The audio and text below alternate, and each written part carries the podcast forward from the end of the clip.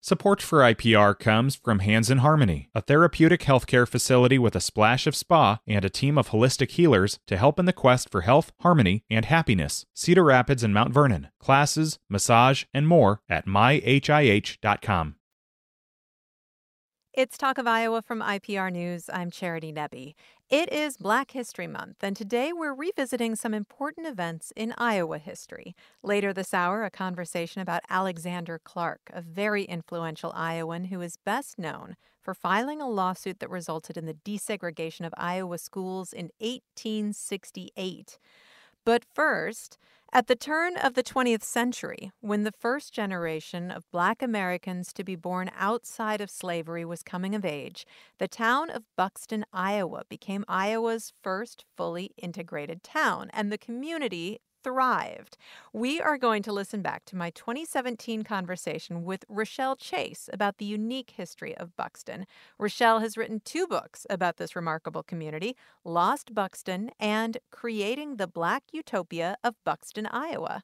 Hello, Rochelle. Hello. Thank you so much for being here. Thank you for having me. And I want to start actually with a little bit of your history because you've only been living in Iowa for a couple of years and you're a writer, but you haven't written history before. You've written some romance and, and some other things. But what drew you to Buxton? How did you find out about this town? Well, in 2008, my the, the, my romance instructor, we became really good friends, writing instructor that is, and she lived here in Iowa, and she says, you know, I've got this town you've got to visit, and I thought, sure, I'm I'm game. So when I came to visit her in 2008, she took me to the site, and I thought, wow, I can't believe in the middle of, you know, Iowa farmland this town exists. And so each time I would come back and visit her, I'd go to the State Historical Society and I would collect notes. I'd listen to the audio tapes of the interviews of the former residents. And I was just intrigued and I had no idea what I was going to do with that. I was like, okay, I'm just collecting it. I don't have any idea. And then when I moved here a couple years ago, I said, you know, I think I want to turn that into a book. And I did. And when you say visiting Buxton, Iowa, Buxton was in Monroe County, which is in sort of the south central part yeah. of Iowa, but it's a ghost town yeah. now. So when you went to Buxton, what did you see? I didn't see much of anything. Um, I saw the stone warehouse, which was crumbling, you know, just a, some walls and, you know, the framework for the roof. Um, at that time, I think most of it was overgrown. Today, the, the Monroe County Historical Society keeps the lawn manicured. But then I think there were a lot of corn stalks and um, and you know weeds and such. And so I saw the stone warehouse, and then I saw the vault, the the company vault, and that was pretty much it. So it was really imagining, like I said, that wow, such a great town existed here, um, and for the time, I couldn't believe it. Well, let's go back in time to 1900 when mm-hmm. this town was founded. And it was a company town yep. founded by Consolidation Coal Company. Yep. And uh, it was a town obviously founded totally on the basis of there being coal mm-hmm. to mine in the area. As the town got started, though, it started in kind of a unique way with the company recruiting people of all races yeah. to come and work. And that was really unusual for the time, wasn't it? It was, well, I should say it wasn't the first time. In about 1880, uh, Albia Mine had recruited African Americans to, to break a strike, uh, mainly from Missouri. They were getting African Americans. Um, Whitebreast was another uh, mining company that had also uh, recruited African Americans. But what was interesting about Whitebreast, they had built separate housing for the African American miners to live in. I think um, Buxton and, and Muchakinock before it they were the first to really do it on a larger scale. And obviously, with Buxton, they were the first to bring, to integrate it. Um, to integrate everyone, and like you said, they did also recruit other, um, you know, people from Sweden, you know, Slovaks, etc., and they would reach out to them as well. So I think they were the the ones that did it most successfully and did it on the largest scale. And when they recruited African Americans to come and work in the mines, I I can imagine that at that time, companies that recruited African Americans saw them as a, an inexpensive workforce. But Consolidation Coal Company recruited them kind of on an equal basis mm-hmm. with other workers. They they didn't say, "Hey, you know, come work for us and we'll pay you half as much as yeah. we pay the white workers." Exactly. They recruited them and, and paid them the same. Exactly which is really surprising too because when um, Buxton was founded, they did continue that process, at least in the early years of continuing to recruit. And at that time, Buxton was unionized. So the black workers were definitely getting the same salary. So there was no incentive really for them to go and continue recruiting, but yet and still they did. And don't really know why. You know, there's there's no real records um, from consolidation to show you know why did they do this. Uh, same thing with the Buxtons, just don't know why. Where were they recruiting workers from? Are, were their employees coming from down south or, or just a little bit south. no, it was mainly south. Virginia was was was one of the major um, states that they were recruiting from, and then also people once they got here, they would write. You know, once they got here, they would write to their family members and and you know have them come up as well. So Virginia, um, Kentucky, just places like that. A little bit in Missouri. So as the town grew, it was almost 50 50. Mm-hmm. African American and uh, settlers of, of European descent. A number of different ethnicities were were represented um, from different countries back in Europe that kind of created their own little enclaves. But it, yeah. it was up to actually fifty five percent mm-hmm. African American at one point. Now, right. you mentioned that that some of these other companies had created separate barracks or, or things like that, creating a, a segregated community as right. they recruited new workers. Now Buxton didn't do that. So as the town grow grew, what did it look like as as far as racial integration? Well, it's interesting. First of all, to your point, they didn't do that, and eh, they awarded like housing, for example. It was awarded on a first come first serve basis. Um, as the people you know, came, they were obviously paid, you know, equal wages, but they also had the opportunity to start businesses. You know, they didn't have to, you know, purchase things at the company store. Um, they could start their own businesses. So there were quite a few African American owned businesses there in the town as well.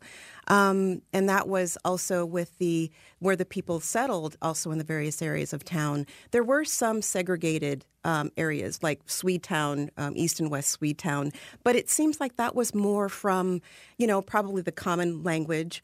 Also, that a lot of times the Swedes own their own property, so therefore that was another difference with Buxton is you did not have to live in company housing, so you could lease, you know, land in the you know areas surrounding the downtown area, and so you did have, like I said, a little bit of segregation there, but there were some African Americans in Swedetown as well. So the makeup was was very was very diverse. And of course, men uh, working side by side in the mines is one thing, but then yeah. there were the the women and the children living side by side in the community. And there were a number of schools in yeah. Buxton, but the schools were not segregated? No, the schools were not segregated. There were three elementary schools, one in East Swede, uh, one of the Swede towns, and then there were there's the First Street School and the 13th Street School and the downtown Buxton proper area. And they were integrated. They had black and white teachers teaching black and white students. The ones in Swedetown weren't as integrated, but there were some, you know, African American students there. So they were. Um, the, the company store as well had African American clerks, men and women, working there. Um, had about 85 uh, employees, and 18 of them were African American. So, again, you had this this really integrated um, integrated town, and I think what is so fascinating about it was just for the time, you know, that you had this not only right in the middle of, of Iowa and, and farmland, but that you had it in the country given what was going on at that time. Absolutely. And uh, honestly, you know, there are so many communities today that are more segregated than Buxton was yeah. at that time, yeah. 117 years ago. Yeah. Um, what about the churches in the community? And Buxton, we need to put this in perspective. Buxton was never a large town. What about 7,000 people? You know, the population has been all over the map. Um, I had been sticking to the five to 6,000 range because looking at you know some of the census records, looking at the the number of people that came over from Muchakinock, um, looking at the number they think they built maybe about a thousand houses in the town, and some of the other research that I had uncovered, it seemed like five to six thousand was more of the the range in in later publications. Um, but yeah, it was not really a really large town. And yet you had all these amenities and you had all of this going on. Well, and I think uh, your book consists mostly of photos and and we'll spend more time talking about these really remarkable photos that you were able to share in Lost Buxton in a moment but I remember reading in one of the captions of the photos that there were eight churches uh, yeah. in town. A, a, lot of churches. Yeah, you did considering churches. the yes. smaller, the small size of the community. Yeah. Um, when it came to worship, was that also something that was integrated, or did people sort of retreat to their own enclaves? No, churches were pretty much segregated. Um, most of the residents said that was the case. And one of them had a story to tell. You know, the two um, churches, there was a, a, black church and a white church next to each other, and they used to, you know, sing the hymns back and forth. I mean, I don't know if that's true or not, but that's what someone had said. So, but they were segregated. Um, people said it was by choice. You know, if obviously if you wanted to go, you, you were not prevented, but people said that was pretty much by choice. But yes, at one time there were eight African American churches. There was also a, Slo- a Slovak church and a Swede church as well many, mm-hmm. many churches yeah. for a small community. Yeah. And you mentioned uh, the businesses that grew up mm. in the town. There were also a number of organizations that, that were founded in the community. There was a YMCA, and in fact, there were two YMCAs in Buxton. And uh, why were there two? Well, the YMCA was was almost like the, the crowning jewel of Buxton. It was uh, they spent a lot of money on that, and there was actually one that was for the men and one that was for the boys. So that's why there was two because boys couldn't go to the men's Y until they were 21. So, but they spent the company had spent twenty thousand dollars in building this, which again it was it was like the largest uh, industrial YMCA. Um, and it had everything. On the first floor, you had um, pool, uh, gymnasium, um, bathing rooms. They had parlors and a library and a reading room with leather chairs and a mahogany pianola. Uh, the second level had an auditorium where they could seat like eight to a thousand people, and they would have programs and people coming in from different places. Uh, the Catholic Church had services on the second floor. They had movies uh, regularly there, and then they had lodge meetings up on the up on the the top. And then in the Boys Y, and the two were connected by a covered walkway. But in the Boys Y, they had um, swimming pool, which was heated, and then they had roller skating and dances up on the second floor. Rochelle Chase is the author of two books about Buxton, Iowa Lost Buxton and Creating the Black Utopia of Buxton, Iowa. We're listening back to our 2017 conversation. Rochelle will also be an expert reader on the February edition of the Talk of Iowa Book Club. We'll be talking about The Color Purple by Alice Walker on Tuesday, February 20th, and we'll talk more about Buxton in a moment. This is Talk of Iowa from IPR News. Support for IPR comes from the Healing Room at Upstream Functional Medicine, offering medical spa services that support the body's natural ability to detoxify from environmental challenges. Learn more about the Healing Room at upstreamfm.com. Support for IPR comes from the Healing Room at Upstream Functional Medicine, offering medical spa services that support the body's natural ability to detoxify from environmental challenges. Learn more about the Healing Room at upstreamfm.com. It's Talk of Iowa from IPR News. I'm Charity Nebbe. It's Black History Month, and today we're listening back to some conversations about important events in Iowa history.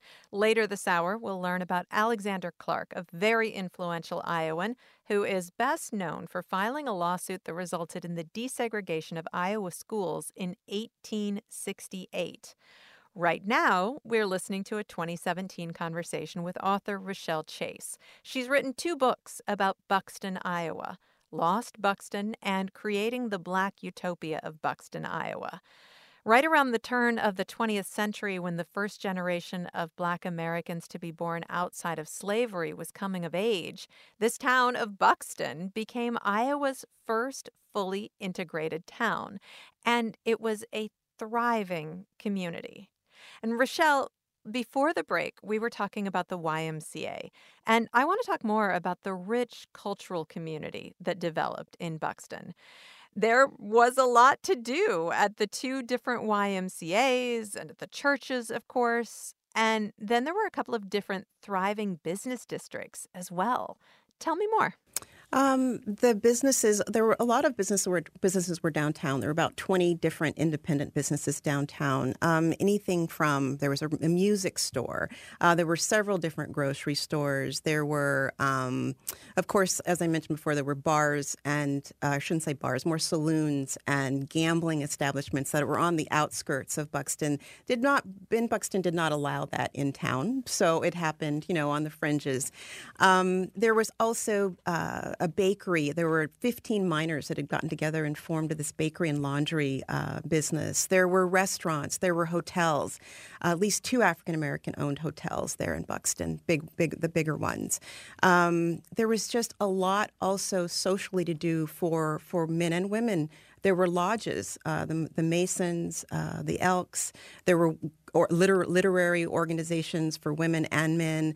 Uh, the YMCA had a glee club. There were um, basketball, baseball. They had traveling, you know, performances come, and there was just a lot going on. Not only for us, uh, you know, a town that size, but also it would draw people from the surrounding communities into town.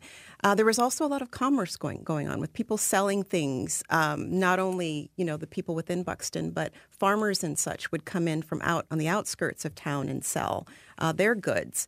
Um, there, there just was a just a a wealth of, of businesses in the area. And that was another thing that was a little bit unique in that most mining towns, they did not allow They just had the businesses. company store. Exactly. And that was it. And you were required to buy from there. And that was another money making source for the mining company. Well, and it, I mean, Buxton did have a company store, Yes. and that company store seemed to have everything that Oh, anybody yeah. could possibly need with clothes and, and food and a bank and, and all of that. But they did allow these other businesses to grow up and, and clearly thrive in that community. Exactly.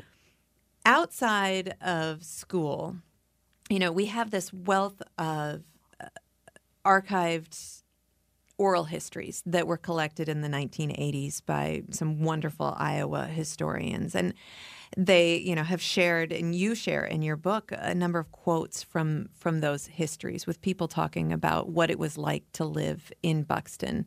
So outside of school, did the children play with each other? Were there interracial friendships, or was this something that was limited to school? Um, the people interviewed were, were mixed on that. Uh, some said no outside of work and, you know, social, like public things like games and performances and movies.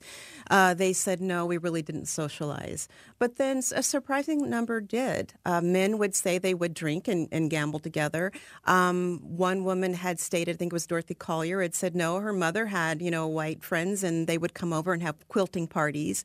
Um, it really just depended on the people that were, you know, that were interviewed. So they were they were mixed mixed reviews on that. And mining towns uh, have a reputation, had a reputation for being kind of rough communities. Obviously, there would be a lot of men in, in one place, not necessarily a lot of families in some of these small communities. And Buxton had its share of trouble. Um, was there a, a major crime element? Well, it depends on who you ask. Meaning, a lot of the people in Buxton felt like that reputation wasn't deserved. Um, they felt like, yeah, it's like any other town. There are parts, you know, that you don't go into at night, like Coopertown, Sharp End, the, the places that had the gambling. You didn't go there at nighttime. Um, but by the same token, they felt comfortably safe. They left. Many people said they left their doors unlocked. There was no crime element for them. However, the people that didn't live in Buxton, those were the ones that seemed like that. You know, had said, you know, there were always these sensational headlines about murder in Buxton, and and so they would definitely have the impression that no, this is a rough and ready town, um, and no, you shouldn't you shouldn't go there. But the people that lived there did not feel that way, and So there may have been stories being spread beyond Buxton that it really didn't have a reflection of reality. yeah, I mean, and, they- and could have had a, a, a racial motivation. Well, they did say they did say there were murders in Buxton, um, but it was usually around gambling, drinking, domestic disputes, those kinds of things. Um, no one interviewed. They they they all pretty much agreed they weren't racially motivated. That yeah, you can get in a fight with somebody because of you know some other reason, but it wasn't because of race. Listening to the oral histories, um, what kind of different perspective did you get from white residents and black residents of Buxton? Um, it was quite different. A lot of the black residents were very, I mean, you could just hear the passion in their voices when they talked about Buxton. Whereas for a lot of the white residents, it was a nice town. They had, you know, a good life there, but it was really more matter of fact. And that's also what I was listening to. You know, when I, I wanted to know, you know, did also, did black people really consider this, you know, a utopia? You know, was it really that, was it really that good, you know, as you hear about?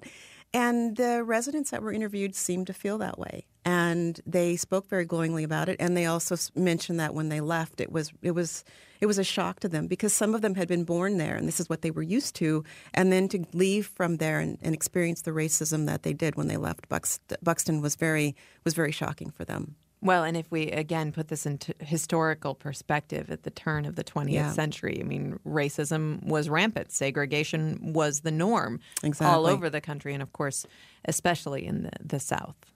Um, when you were looking at pictures, mm. and this is a just as I mentioned, a wonderful collection of pictures from Buxton that just really transport you there in, in just a moment. Can you think of, of a couple that have really stood out for you that when you discovered this picture, it really told you more than, than you may have expected? I think some of the pictures of the women in their, you know, well dressed, in their, you know, finery, you know, um, it really spoke to the fact that there were it was a thriving town that there were people that were very successful. Now granted there not everybody was. Um, many people said money flowed in buxton. Um, there was no shortage. But that doesn't mean that everybody you know had money at the end of the day right? Or or that everybody was wealthy. But the point is that there were both both kind of classes, if you will, in Buxton. And Marjorie Brown was someone who talked about that, that you did have the society, you know, folks who went to all the, you know, the, the, the women's clubs and such. And then you had those that had 14 kids and were really, you know, really working just, just to support their family. So I think the pictures of the women, you know, that were part of the this Buxton, Buxton society that was very fascinating to me. I think also because mining is so different for me. I you know I'm not from here, and so I really had no exposure to that. When I was looking at some of the actual pictures of the miners, you know, down working, I mean that was really amazing to me too because I couldn't imagine what it would be like, you know, to to to work in a mine. So and those it was were, very dangerous. Oh my gosh, work. very dangerous. So that was fascinating, as well as some of the miners' take on that. I didn't realize that also that some of those jobs were considered glamorous by women, you know. So the mule driver, for example, that particular role, you know, some of the men had said, well, yeah, I loved being a mule driver. The women loved me, you know I mean? So it was, okay, those are my words, not theirs, but still, that was pretty interesting too. I'm talking with Rochelle Chase. She is the author of Lost Buxton. And I know the history of Buxton is something that a lot of people in Iowa have taken a lot of interest in. If you'd like to join our conversation with your favorite Buxton story or with a question for Rochelle, email talkofiowa at iowapublicradio.org. And part of the the uniqueness of this community of course children growing up in this community young people being a part of the community they had an opportunity for education that mm-hmm. many african american young people just didn't have right. at that time and right. you did some research about some of the the really remarkable people who came out of buxton mm-hmm. um, the first african american man to graduate with a medical degree from the University of Iowa, for mm-hmm. example. Can you tell me a little bit more about some of the the people who who really made history. Mm-hmm.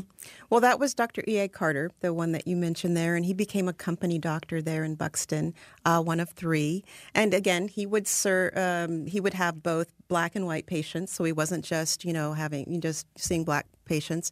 Um, there was also Hobe Armstrong. He was someone that pretty much every resident uh, that was interviewed almost knew of, and he was one of the recruiters that had been, you know, had gone down and recruited African Americans from the South to come work in the mines. But he had really close ties to the company, and so he had the only meat market or the only business there in town that was allowed to use the company's check system. So very, very close ties, and what that means is they could buy on credit. Um, he also was one of the wealthiest um, African Americans in southern Iowa. He owned about 1,600 or more acres, 17, 18 farms that he would rent out to people. He had a slaughterhouse. He would buy um, also buy uh, livestock from from farmers in the area. He raced thoroughbreds. Was very well known throughout Iowa for his thoroughbred racing. So he was one that was that was very well known uh, there. Um, George Woodson was also another prominent African American in town. He was an attorney, and he had also co founded uh, the Niagara movement, which became the NAACP, the Iowa um, Negro Bar, uh, the National Bar Association. So he was very, very much involved there. Also had been active in the Republican Party, uh, ran for a few offices, didn't win. But another one, very well known and very respected by the people in um, in Buxton for being a great speaker and really just motivating people to uh, to to better themselves. Now, as I mentioned, Buxton is no longer. Buxton yeah. is a ghost town. Mm-hmm. What happened? Well, all good things come to an end, I guess, which is interesting because when they built Buxton, it almost seemed like they weren't expecting that. You know, they had built the town with this level of, of, of permanence kind of in mind in the in the buildings. But in 1914, um, the demand for coal had started to uh, to decline, and so Buxton had experienced some layoffs, and that was also kind of new for Buxton since the coal was being supplied for to the Chicago and Northwestern Railroad. They pretty much had, you know, pretty much nonstop work. But in 1914, and, and that's that was rare in a coal town because the demand for coal usually just declined in the summer if it right. was something that people were using in their homes. Right. So they had a client who needed coal year round, exactly. which was one of the reasons that Buxton was so exactly. But they had, like I said, in 1914, that uh, they, they, had the problems with the demand, and then also the mines were were pretty much played out in and around Buxton. So they had opened up, started moving operations to Consol and um, Haydock, opened two mines there. Um, but things just by, by, about 1922, they pretty much had everybody was pretty much out of Buxton, and they were working in. They'd moved to these other um, camps that were owned by Consol or by consolidation.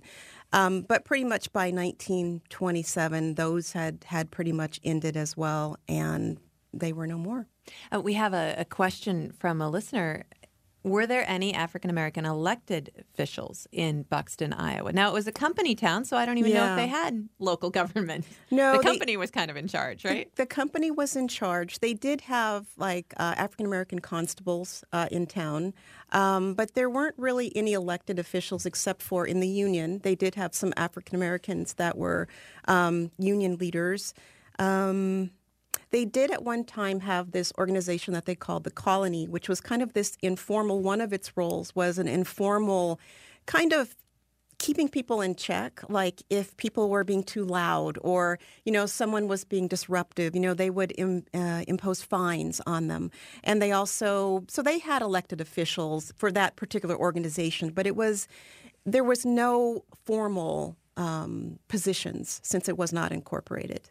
So when the mine ran out, when demand for coal lessened, and this was normal for a coal mining town to just kind of die. Yeah. But where did the people go? You know, yeah. I mean, Iowa, as we know, there are some some moments of of progressive history in Iowa when it comes to race, but also it's been a fairly homogenous state, especially during that time. Did yeah. the African Americans who lived in Buxton? Did they just leave the state?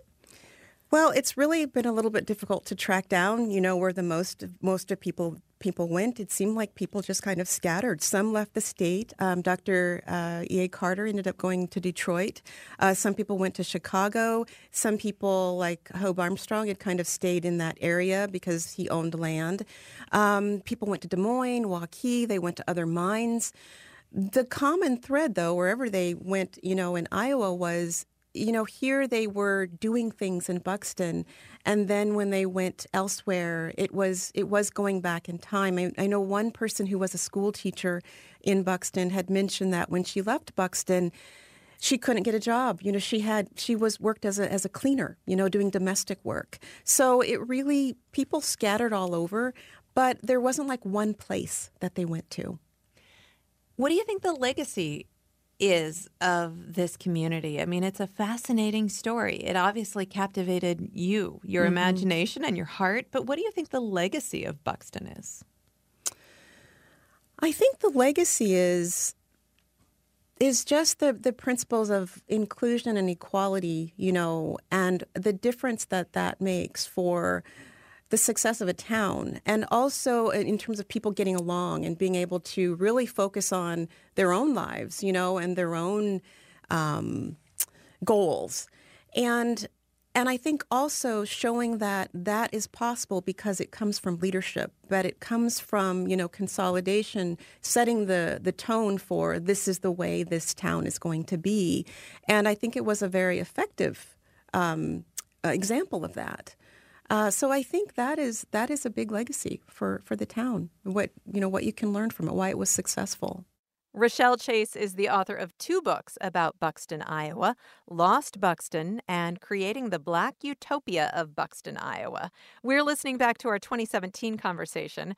Rachelle will also be an expert reader on the February edition of the Talk of Iowa Book Club. We'll be talking about The Color Purple by Alice Walker on Tuesday, February 20th, here on the air. You can also join our book club on Facebook. You can search for IPR's Talk of Iowa Book Club. And Rachelle also has a book coming out later this year for young readers about Susan Clark. In just a moment, we will listen back to a conversation about Susan Clark's father, Alexander Clark, who's best known for filing a lawsuit that resulted in the desegregation of Iowa schools in 1868. This is Talk of Iowa from IPR News.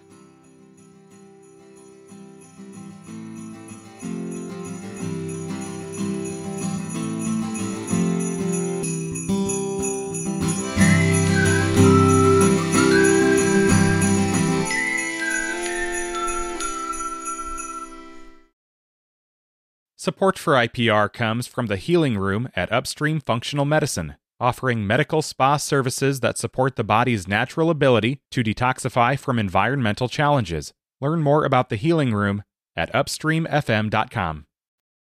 It's Talk of Iowa from IPR News. I'm Charity Nebbe. Today, in honor of Black History Month, we're revisiting conversations about some important events in Iowa history. And now we're going to learn about Alexander Clark, a remarkable Iowan who 86 years before the U.S. Supreme Court ruled in Brown versus the Board of Education, tried to enroll his daughter in Muscatine's Second Ward Common School. When he was denied, he took the district to court, and it was the first successful desegregation case in the history of the United States. That is just a small part of what he accomplished. In 2019, I spoke to Dwayne Coleman, who at the time was pursuing his PhD in history at the University of Iowa, and I started by asking him what brought this remarkable man to Muscatine, Iowa. Yeah, he was a really an amazing figure. Um, I would argue that he is probably the most um, amazing figure in Iowa history during the 19th century, black or white. Um, and that's for a number of different reasons. He he has a he had a long list of, of accomplishments in, in his 65 years um, that he, that he lived, um, and uh, he so in, in, coming to Iowa, uh, he was an activist almost immediately. Uh, he came at a very young age. He was still in his teens wow. when he arrived. Um, and we start to really notice him uh, being an activist in the Muscatine community around 55, 1855, uh, when uh, there was a, um, a move by the black community of Muscatine to try to um, get rid of the 1851 uh, exclusionary laws. There was a, an exclusionary act that was passed by the state of Iowa to exclude black people from entering into the state. And so Alexander Clark helped to organize the uh, community, uh, the black community of Muscatine, to petition the state government to repeal this uh, this act. That only four years after it was passed. Yes. For, so, I mean, this was a continuing process, and they can, and, and even after 1855, they continued to to try to get the, the, that exclusionary law and also other laws that excluded African Americans from certain uh, civil rights, um, citizenship rights. Uh, as well. So he he started from a very early age. Wow, and it, it's so remarkable even to think of, about him taking on that role as activist. He was trained as a barber as Right. a, a very young man, and that's what he practiced in Muscatine, right? Right. His um, he was trained by his uncle as a barber in Cincinnati, um, and uh, he actually left Cincinnati in 1841.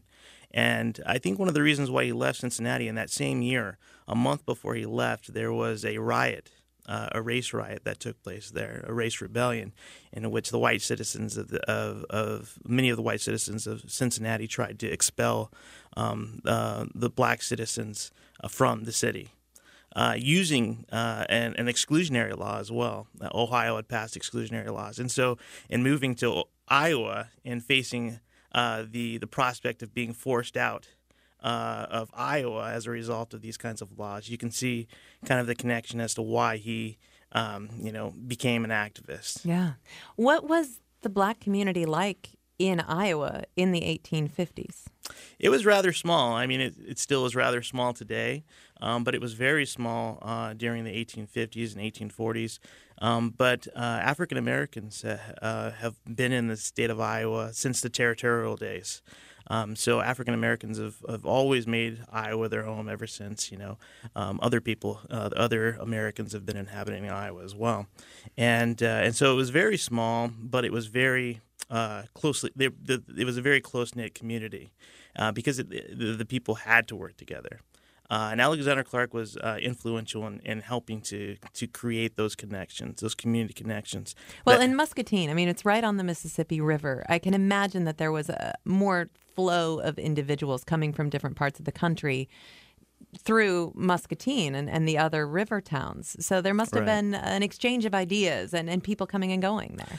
Definitely, it was a it was a a, a hot spot, uh, a hub for, for many different uh, peoples coming through, and, um, and and I think that's why Alexander Clark was drawn to it. I, I think that uh, uh, it was an up and coming city. Uh, I, I I look at it very similar to the the frontier uh, city of Cincinnati. Um, so I, I think that that's what, what, what drew him to, to Muscatine, and and as a result of his ingenuity, he was able to um, become a very successful businessman and very and wealthy in the state uh, in uh, Muscatine. I want to talk about what are called the colored conventions in Iowa. And this is uh, something that, that's the focus of your research right now. But tell me about these gatherings. Right. So the uh, colored conventions movement was a um, was a movement that began as a result of the uh, uh, the 1829 uh, Cincinnati race riot. Um, and uh, it, the first colored convention was held in uh, Pennsylvania, in uh, Philadelphia, in 1830. And the, the point of that movement was to discuss the issues that um, black communities faced. Um, uh, one of the main questions that many of these uh, early conventions uh, posed was whether or not they should even remain in the, in, in the country. Like, should we flee and go to Canada? Right. And so, uh, you know, after the 1829 uh, race riot, for, for instance, in Cincinnati, there were over 2,000 um, black uh, residents who left uh, Cincinnati, some of them for, for Canada. And so um, uh, that this movement became a, a national movement. Um, and there were national conventions that were held. There were state conventions that were held. There were local conventions, and Iowa uh, had a number of these conventions, held a number of these conventions as well, uh, state conventions. And Alexander Clark was uh, influential in organizing and and um, uh, and, and uh, carrying out these color conventions in the state of Iowa. And and so Iowa, Iowa, black Iowans asked the same questions. They asked the same questions about um, education rights, about um, uh, citizenship rights here in the state of Iowa, and and the question was even posed as to whether or not they should remain in Iowa, whether it was even possible for them to receive uh, equal citizenship rights in the state of Iowa, and uh, and continually the, the the the answer was a resounding, "We will stay. This is our home." So, um, so the color conventions were very important um, to um, the fight for uh, equal rights in the state of Iowa for, for, for Black Americans. The first of the colored conventions that took place, at least that we have record of in, in Iowa, was in 1857. Right. Yeah. So in 1857, so this is two years after the petition that Clark and, and 32 other uh, Muscatine uh, uh, Muscatine Iowans um, signed uh, it, it petitioning for um, the repeal of the Exclusionary Act.